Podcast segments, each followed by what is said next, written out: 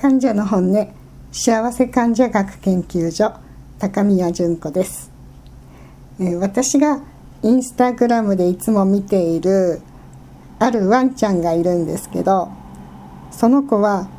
後ろ足がなくて車椅子をつけてるんですね。でトイプーちゃんなんですけど最初「あらかわいいね」って普通に見てて「あれ？後ろに器具ついてる?」って後から気づいたぐらいとっても元気で可愛い子なんです。でその子がこの前夏服を着せてもらってたんですね。でそれはこう水で濡らしてギュッと絞って着せると気化熱で涼しいっていうものだったんですよ。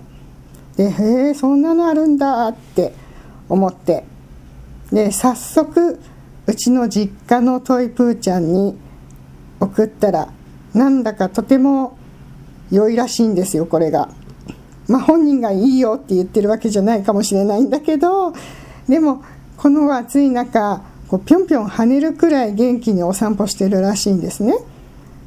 でもともとお散歩が大好きでもうギラギラの日差しの中行こうとするからもうちょっと待ってもうちょっと涼しくなるまで待とうって言いながらこうやってたみたいなんですけどそれでもね日が陰ってもムンムンと暑いですよね今はね。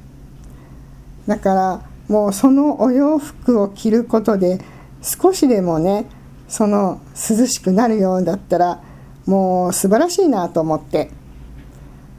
だからねあのインスタのワンちゃんに感謝感謝ですなんかその子もねそのお散歩の時にママがこうギュッて絞って着せてくれた途端ねなんかニコってしてるような気がしてねそんな風に見えてああ気持ちいいんだろうなっていうのが伝わってきたんでねいいものを教えてもらったなって思いました以上患者の本音でした。